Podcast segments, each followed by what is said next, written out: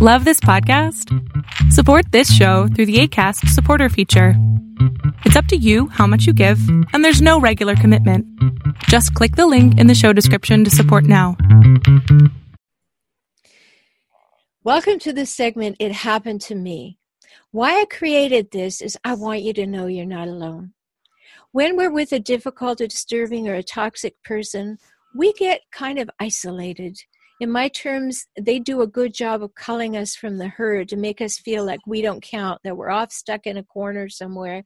And I want you to know you're so not. You're so not. So I created this feature. It happened to me. And today my guest is Dr. Gary Salyer. It happened to him. So, Gary, tell us something about your story and how it happened to you. Well, I think what I'd like to share is, you know, I've told people before, it's in the book and everything, that, you know, I had this borderline mother, and she was very violent. Uh, my first memory is jumping up and down on a bed and saying no. And, you know, there's no headlines tomorrow in the San Francisco Chronicle are going to say, two year old says no. you know, that's not, you're going to see that. But it was for my mother, and she slapped me as hard as she could. I actually careened off a bedpost. I had those bedposts, and I hit a wall about five uh, feet up the wall. And I remember thinking, I'll never say no again. Mm. Now, later on, this is the sort of catch 22 that you get when you're borderlines. And there's a, and this time my identity got involved because the two year old doesn't have any identity. But this one was, I began to define me. The abuse began to define who I was. It was in second grade. Uh, no, it was in third grade and I was I was I came up from school at the beginning, and I was talking about two girls who were really, really, really good in math, and they were the math tutors, and I was the science tutor for Mrs. Graham, right? And they were African American, and we called them colored people at that time. And I said, and we've got these two colored girls, and my mother, who was extremely prejudiced, turned to me and says, Gary, in my house, you call them niggers. You got that straight? Now, if that word offends you, especially if you're African American, I apologize, but that's this is what I was dealing with. And I remember thinking, Mom must be having a bad day. Everybody knows you don't call black people that. So I, I kind of passed it off. Well, three weeks later, I come home and I begin to talk about Diane and Teresa again. And I call and I use the word colored. And she goes, You will call them. And she uses the, the N word. And she literally throws me over the kitchen table, grabs one of the kitchen tables, uh, chairs, and begins to beat me, saying, You will call them. Oh. And she hit me five times in the middle. And I remember being in a turtle position, and I thought she broke my ribs, and she's screaming. But down there, some part of me said, This is so wrong. It's so unfair. And I made a decision. What I said was, you can bend me, O woman, but you will never break me. Now, there was an, and at that point in time, I decided she could not have my soul, which was the really, really wonderful, good, and redeeming thing.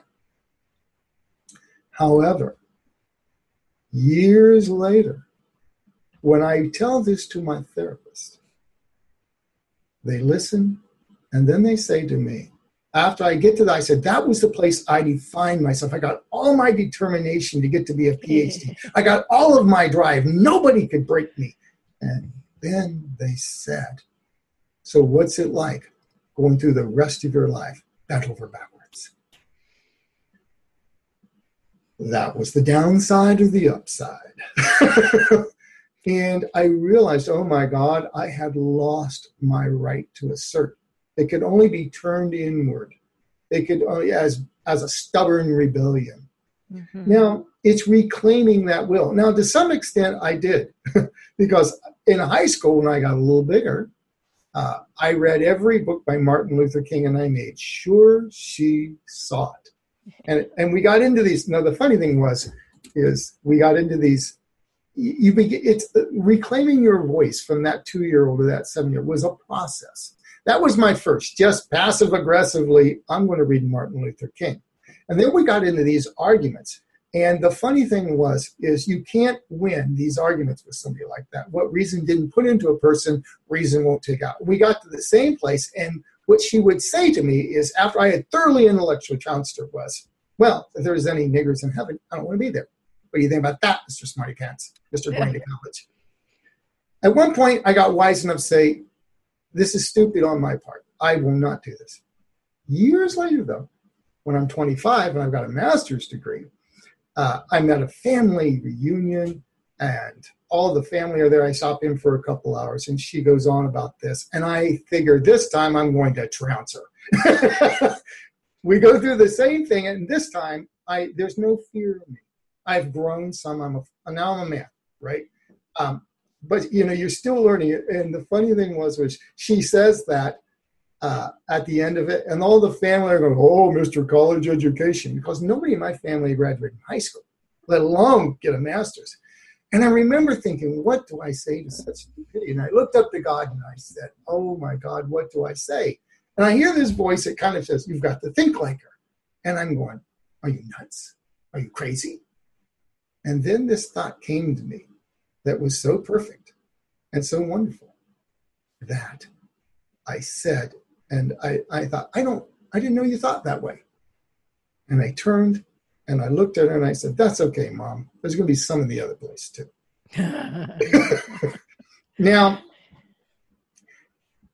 and then later on, I learned it's it's a it was my life was a process of reclaiming my right to assert my truth without the rebellion, the pure. This is my truth. You know, uh, if I were to do it now as who I am after the, you know, the man that doesn't have to bend over backwards, because I was still bending over backwards, I was still playing her game.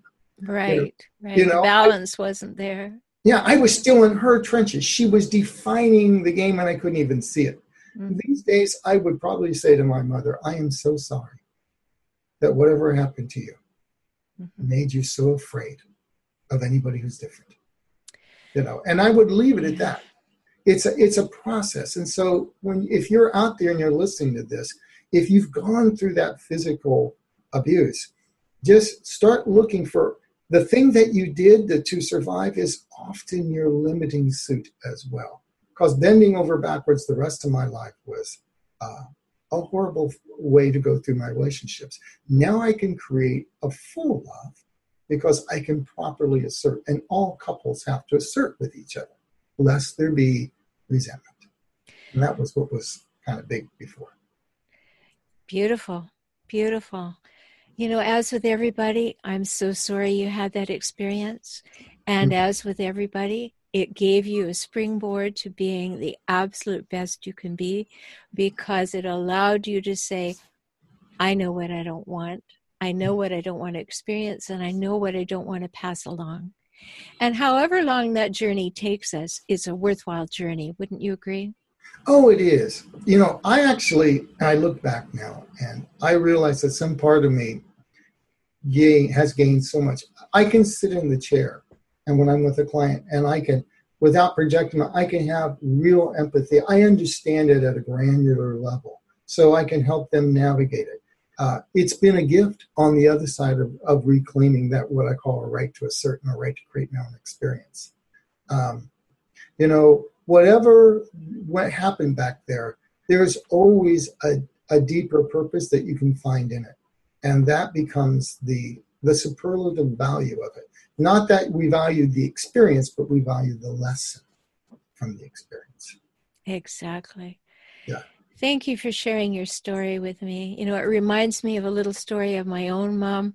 You know, we're talking about hijackal parents. So it happened to to us today. We're talking about hijackal parents, but you know, I remember my mom used to come home with these great victories, you know, like I trounced that person or I ruined their day or I told them like it was and one day she came home and she said, you know, I really took the wind out of her sails and I heard that repeatedly over my my youth and finally I was about 15 and I had one of those moments of awareness like you had and I just looked at her and I said you know I don't know why you're so happy about taking the wind out of her sails when it would be so much easier to take your sail out of her wind.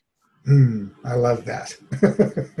And my mother did not know what to do with that you know just did not what because basically what you were talking about in your learning and what i learned in mine was a kind of non-resistance. Yeah.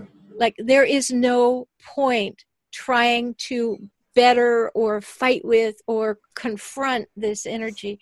We have to become who we are and these experiences if we allow them to and if we get the help will allow us to have the best life possible for ourselves. So thanks so much for sharing your story, Gary.